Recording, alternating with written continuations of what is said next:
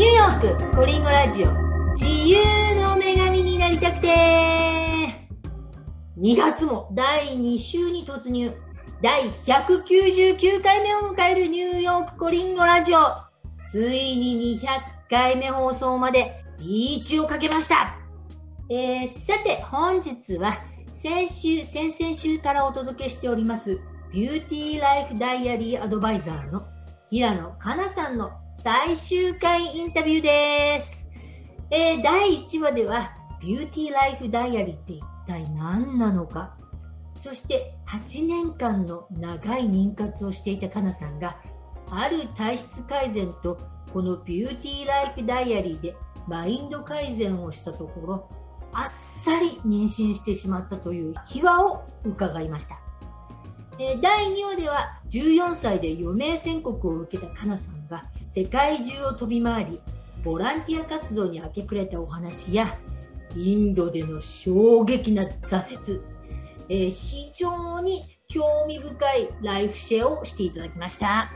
えー、では最終話ではそんなかなさんがニューヨークに定住することになった経歴や今後の夢、野望について伺いました。それではどうぞ。仕事と仕事の間の合間に冬休みみたいなのがあって、うん、あもあってでその時にまあニューヨークに遊び行こうかなと友達と一緒に遊びに行って、うん、って時に今の旦那に出会った。だってそれただ冬休みにちょっとニューヨークに行って、うん、未来の旦那にそこで会っちゃうわけ？会っちゃったな、会っちゃった。そうそうそう。だって冬休みにちょっと行っただけだからいっしゅうかんくらいでしょ？そうね、とおかかんぐらい行ってその本当に今の旦那に出会ったのは多分さんじゅっぷんぐらい。さんじゅっぷんでどうやってこ恋に落ちるのよ。そう、その時はもちろん落ちてない。なんか友達と友達の家にステイしてて、うん、でみんなであのブルックリンのウィリアムズバーグのバーに行くことになりました、うんうんうん、でそしたらたまたまその私のその私がステイしちゃった友達の友達が来てたのね。うんうんうん。ちょうどバーに。ではーいみたいな感じになってで話してでそこにいたのが旦那だった。でもそっからそうでそれで、うん、なんかまあ普通に彼彼はジャパニーズアメリカンだから。なんか、あ、かな、ヒーズジャ、あの、彼、ジャパニーズアメリカンだよ、みたいな感じで紹介してくれて、あーいとか言って、はいはい、で、なんか、どこ出身なのみたいな、そんなたわいもない話するじゃん。はいはいはい。で、その時私、横浜に住んでて、うん、で、あ、私今横浜に住んでるんだよね、みたいな話をしたら、あ、僕のおじいちゃんおばあちゃん横浜だよ、って言って。またそういうとこで、はいはいはい。で、なん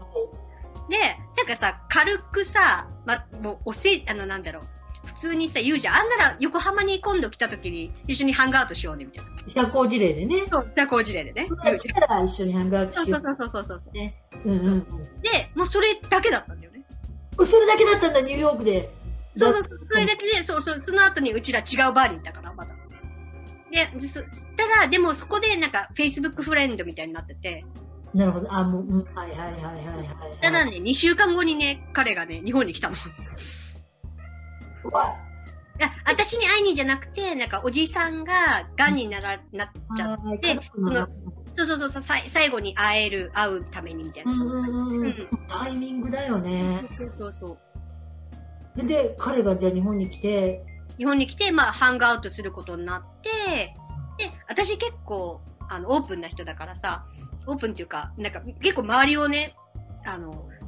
なんか遊遊ぼうって言ったらさ、いろんな人を呼びたいんだよね。はいはいはいはい。だから、あ、なら、ね、遊ぼうよってなって、で、私違う友達も呼んでたんだけど、結局なんか二人きりになっちゃってさ。うん、二人きりになったんだ。これは近づく、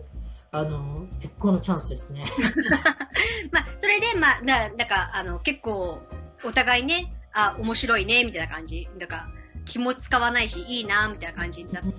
でも結構、で、次の日、私が違う友達と会う時とかも結構、あんな着なよ、みたいな感じで。うんでしてて、で、その後に、まあ、彼はニューヨークに帰ります。で、その後私が、その当時は幼稚園教諭じゃなくて、なんか、エデュケーショナルリサーチャーみたいな感じで働いてて、私は。うん。一つの企業に、なんかいろんな、あの、教育方法を経理するみたいな感じのところで働いてて、うん、でそこで、えっと、ニューヨークビジネストリップがになって、お何それタイミング的にまあまあまあほらふたりともこう彼に会いたいとか彼女に会いたいとかじゃなくてたまたまこうなんか行かなきゃいけない。そうそうそうそうそう、うんうん、でそれで、まあ、とおかかんぐらいニューヨークに私行って、ね、一緒にハングアウトしてとか言って、うん、それが終わってからなんかふたりともまあまあいいなみたいな感じで、まあならちょっと遠距離恋愛でちょっと頑張りますかみたいな感じになったんだけれど、その私が家にあ家っていうかね日本に帰った時にその私が当時働いてた場所がもしかして私の部署がなくなるかもしれないみたいになって、うんうんうんうん、で部署がなくなるんだったら別に続けなくてもいいやみたいな。えじゃあ辞めるってこと？ちょっと辞めて、でも私その当時になんかエデュケーションリサーチャーで働いてたけどもうちょっと海外の教育を勉強したいって思ってたから、うん、だからニューヨークでもっと主体な教育を勉強しようかなと思って、うん、でその前行ってたところに連絡したんだよね、うん、戻ってきていいみたいな感じで、うんうんうんうん、だからもちろんみたいな感じで、ああじゃあ そ, そこで働くことになったんだじゃあそうそうそう、あじゃあ遠距離恋愛だったんだけど遠距離じゃなくなったね。遠距離したのがにかげつぐらいなんかもうそうなるようになってたんだね。うんなんかメントビーみたいな感じだね。うんうんうんうんそうなんです。実はご主人はご主人もこのラジオ番組に出演してくださったえっとですねにせんじゅうはちねんのじゅういちがつかなに出演してくださったヨガインストラクターでハリ氏の平野祐希さんなんですね。実はですねご夫婦ともとも出演ありがとうございます。へー、それでニューヨークに来てニューヨーク移住になったんだ、はい、そうです。だからもうニューヨークにはねもう恋のために来た。いやでも恋のためだけじゃない感じよね。まあまあねでもなんかすべてがすべてが重なり合ってよかったみたいな、ねうん、な感じよね。でそうだから実はかなさんは今手帳アドバイザーなんですけどシュタイナー教育の先生なんですよね、はい、で今はねあの今年は働いてませんけれどあそうもう妊娠されましたからねでですね実はですね今こんな風にあの楽しくおしゃべりしてくださってるんですけど臨月でございますかなさんいや臨月臨月に入ってないんですよ。臨月に入ってないのか。そう臨月に入ってないけど、あのもうすぐ産ま、産まなきゃいけない。もう産まなきゃいけないのよね。実はこの放送がオンエアされる頃には生まれてるっていうね。と出産予定日がいちがつにじゅういちにちでございますね。はい、にじゅういちにちだから、はい、生まれてるねこの放送が。にじゅういちにちのね朝のはちじです。朝のはちじか。いやーすごいこんな貴重なインタビューありがとうございます。ありがとうございます。いやいやえじゃあそんなかなさんなんですけど、はい、もう子供も生まれるしうもうこれ放送してる時は生まれてるし、はいはい、あの将来の夢とか聞いていこうかなと思うんですけどなんか私多分幼稚園教諭になりたかったのって、まあ、このね、どんどん自分のワークをしてって掘り下げてって思ったんですけれど、世界、世界を変えたいというか、なんか何かに貢献したいっていう気持ちがあるんですね、いつも。うんうんうん、な何かを、あの、良いより、良い世の中を作りたいみたいな。うんうんうん、なので、幼稚園教育とし、教員として、なんか子供は未来じゃないですか。うんうん、だから、それによって変えて、自分いける、まあ、偽善じゃないですけど、そしたら自分の、自分の気持ちも、なんか、いい感じになるみたいな。うん。さそうなんですけど。ね、なので、やっぱり母親として、まあ、子供と一緒に何か、より良い世の中を、ちょっとずつだけれど、うん、なんか、より良い世の中って言ったら、大きな感じがするんですけど、そうじゃなくても、ちっちゃい範囲で、うん、少しでもね、人の役に立てるように、できたらいいなと思います。でもずっと教育に関わりそうねこれから。そうですね教育は多分もう離れ離れないね。だってまああの育児もある育児ってまあちょっと教育にもかかってるから、うん、それもそうだしまあ自分のミッションみたいな感じかしらね、うん。そうですね。へえあすごいああと聞くの忘れちゃったんですけど、うん、この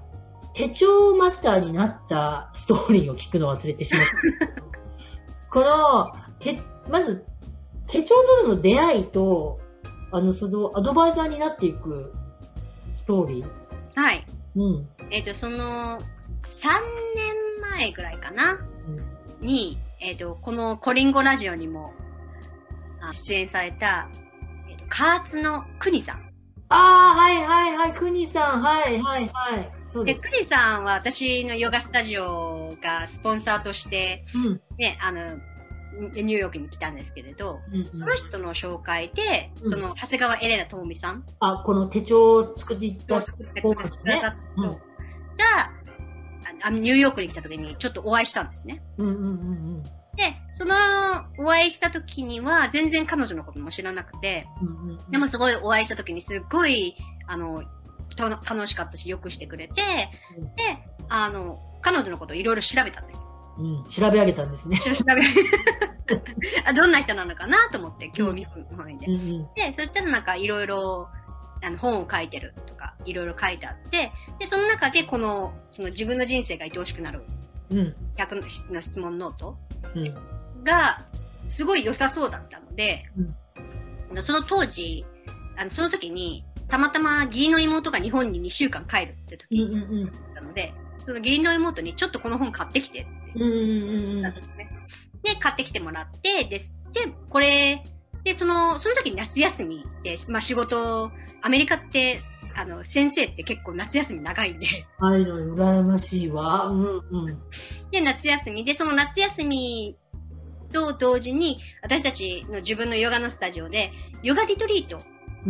をドミニカン共和国でやったんですよ、うんうんうん、主催したんですね開催したんですねでその時にこれをた持ってったんですよ、うん、どうせねあのリトリート行って、まあ、暇じゃ暇じゃないんですけど時間があるからこのひゃくの質問しようかなと思って、うんでやったらすっごく良くて、うん、あめっちゃいいわって思って、うん、でリトリートを来てる人たちのためにやってあげたいって思って、うん、ああその質問がすごく良かったから、うん、そうそうそうそうだからすぐにその長谷川エレナ智美さんに連絡してこの本ちょっと英語に訳していいですかちょっとシェアしていいですかみたいな、うんうんうん、そしたら彼女がもちろんですみたいな感じでで、で翻訳してでこの質問をみんなでやったんですよ。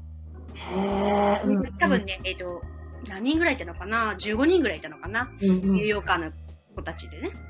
してそしたらねみん評判がめっちゃ良くて、うんうんうんうん、で、でそれ評判が良くてもうなんかこれをやってなんか結構、まあ、人生が変わったまではいかないけれど結構自分の自分のことが分かったっていう子が多かったへうんうん、で、でそれそれをしてあすごい良かったなと思っててでその時にた ま,、まあ、たまたまじゃないんですけど、まあ、この手帳があることも知ったんですね、うんうんうん、だから手帳を日本から購入したんですあなるほどねあの、うん、本がすごく良かったんだけど手帳も出てることを知ってそうそうそうそう、うん、じゃあ使ってみようかなみたいなそうそうそう使ってみようかなと思ってで手帳を購入してで使い始めてであの、なんとなくね、そのエレナさんに、あ、手帳使ってますよ、みたいな感じで連絡したりとか。で、で、まあ、彼女がニューヨークに来た時にたまに会ったりとか、うんうん、してたんですね。そういう交流があって。うん、で、使い始めて、で、にせんじゅうきゅうねんの時にかな、らへんに、エレナさんから、英語での手帳を考えてるんですが、カナさん翻訳されませんかみたいな感じで。うんうん、で、まあ、もうぶっちゃけね、私も言って、私そこまでね、英語力がね、そこまで翻訳するレベルではないし、けれど、まあ、旦那、ご主人、そうね。そう、だ旦那、旦、旦那が手伝ってくれるのはできます。で、それでいいんだったら、うん、私はそのプロの翻訳者じゃありません。はいはいはいはい、はいうん。でもそれで、いや、でもね、やっぱりね、普通プロの翻訳者より、やっぱり使ってる人からしてほしいみたいな感じ。ああ、うん、私もね、そう思った、うんうん。誰かに翻訳してもらうんだったら、使ってる人も。そうそうそうそう、うんうんで。で、そういうことで、あの、翻訳することになったんですけれど、そ、そしたら私結構、け、結構、なんか、翻訳するんだったらもっとこの手帳のことについて知りたいと思って、うんうんうんうん、でそれでアドバイザーになってでそしてマスターになったんでえ、アドバイザーになってマスターになるにはそれなりのこう勉強が必要なんですよね。そのそうなんだ、えっと、アドバイザーになるのはさんじかんの、ね、講習、講習みたいなのがすごい必要なんですけど、うんうん、マスターになるにはそのエッセイを書いたりとかビデオとかであのテストを受けたりとか。へー、うん、で, でそうですね、それをにせんにじゅうねん、まあ、全部してってでさん級みたいな感じでにせんにじゅういちねんはさん級を取って、うん、マスターじゃなくてアドバイザーだけで、ね、ああだからなんだだからにせんにじゅういちねんはちょっとさん級に入るのでアドバイザーにしてるけれども本当はもうマスターでもあるんだ。まあ、ま、今年はマスターとしては働かないんですけれど、うんうん、なるほどなるほどね。じゃあもう英語版をかなさんとご主人が翻訳してるんだ。まあ私 さんじゅっパーセント 彼 ななじゅっパーセント くらいですへえ、すごい。じゃあちょっとビジネス ピーアール していただかなきゃいけないんですけれども、はい、じゃあどんどんこの手帳の、ま、もう ピーアール もしてもらっても困るんですけど、はい、まあ私も全然続かなかった手帳使ってたんですけど、うん、使ってたっていうかね、まあ、自分で続けれなかったんですけど、まあ、この手帳は続きましたっていうか続いてます、うん、でやっぱりいいところは人とのシェアもできる、コミュニティがあるっていうのもいいんですし、なんかスケジュール帳だけじゃなくて自分をもっと見つめ直せる素直になれる手帳です、うん、ではっきり言ってなんか自分が幸せになりたいって思うって他を求めても自分、自分が変わらないと自分は幸せにならない。そうね、そうね。ので、うん、なんかこの手帳はそれを私を変えてくれたので、まあ私を変えてくれたのでいいですよっていうわけじゃないんですけれど、いいですよ、ね、ことなんですけれど、うん、まあ私は今アドバイザーとして、えーと、シェア会をしていたりとか、うん、あとはシェア会とこの手帳を使う前の、あのー、あ、そうそう、入門講座もしてる。入門講座みたいなね、うん、一応どんな風に使うのかっていうのを説明してくれる入門講座ということですよね。でこれ購入したい人はどういうことにどうすればいいんですか？でもね、私ね、購入ニューヨークのあアメリカの購入先販売者でもあるので。そうなんだ。じゃあこの手帳を欲しい人はニューヨークに住んでいる人はニューヨークとかアメリカ？うん、アメリカアメリカ。あ。アメリカ全土ね、うん、カナさんにコンタクトすればカナさんから購入できるということなんですか？はい、そうです。あで日本の方はまたその日本で日本のこうアドバイザーとかマスターの人のところから購入するっていう。そうでやっぱりね、なんかね日本、日本からね直接買おうとすると、ね、結構高くなるんですよ、送料とか。そうそうそうそう、うん、うーんじゃあアメリカの人はカナさんを通して買えば、まあ、定価で買えるみたいな。まあそうですね、定価で買える。そうしかもそうするとかなさんが開いているシェア会に参加できるっていうことなんですね。そうなんか毎回ね買ってくれた方には全毎回シェア会しますよっていう、ね、連絡メールも送ってるので、うん、それでねズームリンクとかももらえるし、うんうんそこでシェアしてほうほうなるほど。それ今に種類とかあるんですよね。そうです。えっとね。日本版も英語版もあるんですけど、日本版はピンクとグレーで大きいサイズと小さいサイズ、うんうんうん、で、えー、英語版はこのちっちゃいサイズ。ああなるほどなるほど、はいはいはい。じゃあブログの方に詳細、あと YouTube の詳細欄に、えー、購入先 の, あのアドレスとか書いてありますので、はい、よろしくお願いします。またはぜひコンタクト取ってみてください。よろしくお願いします。それでは最後の質問になってしまいますけれども、えー、リスナーの皆様に一言何かメッセージあればよろしくお願いします。はい、あの私の人生のモットーなんですけれど。あ、いいねいいね、人生のモットーいいね。人生楽しくないともったいない。もったいないんだって一回聞いてたものね。そうそうそう、うん、しかも意外に短いのよね。意外に短い人生、うん、そうなんかね、前回の香織さんも言ったんですけど、人生意外に短いんですよ、うん、で冥王星だか天王星だかいっかい回ってくるのはちじゅうねんとかかかって。ああそうそうそうねえ短いみたいな、回ってきた時にもう人生終わっちゃう。そうなのよね、まあ、でもかなさんフルにか楽しんでるよね人生なんかね、多分余命宣告受けたからかもしれないんだけど、なんかもうそのマインドで生きてきたのかな。逆にそ余命宣告受けたからか、うん、でも逆にそう受けたからもう全てやらなきゃいけないと思って、なんかいろんな人にね、もうやった人いろんな人にね、マグロみたいねってよく言われてたんですよ。マグロ、うん、マグロってあの止まらないんですよね。あ、そうそうそうそう、私も言われたことあるよ。あの泳いでないと死んじゃう。泳いでないと死んじゃう。マグロみたいねって言われたんだけど、この手帳を使ってね、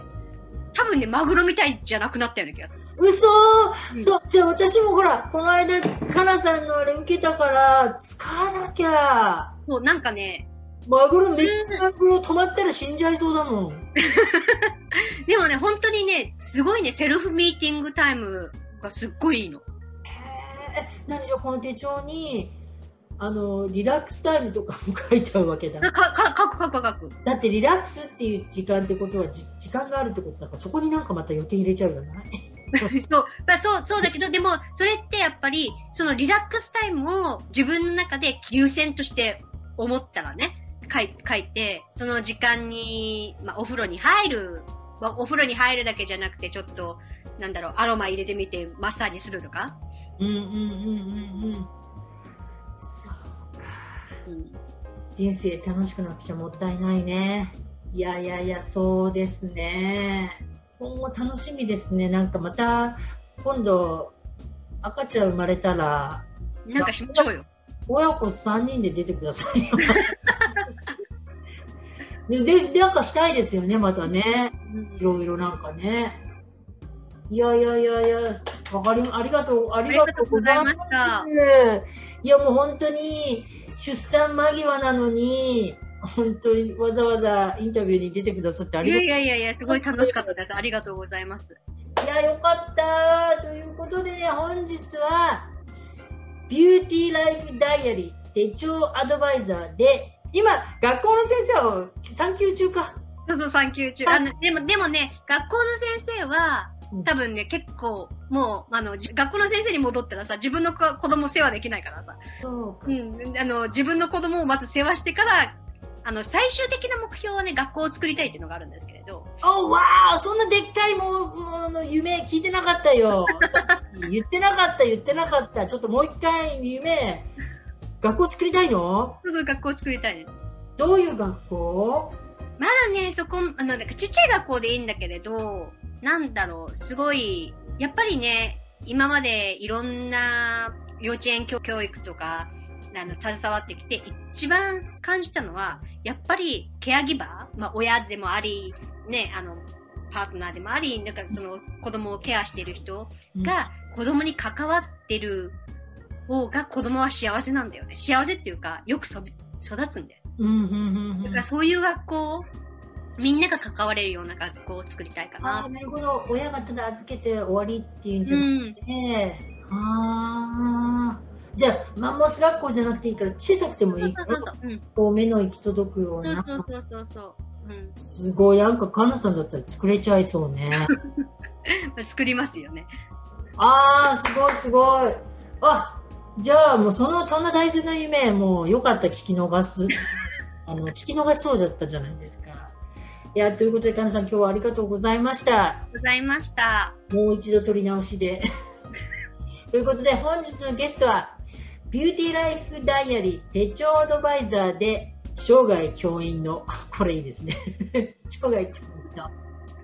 平野かなさんにお話を伺いました。かなさん、ありがとうございました。ありがとうございました。それではまた来週も続きますので、よろしくお願いします。それでは、See you next week! Bye bye!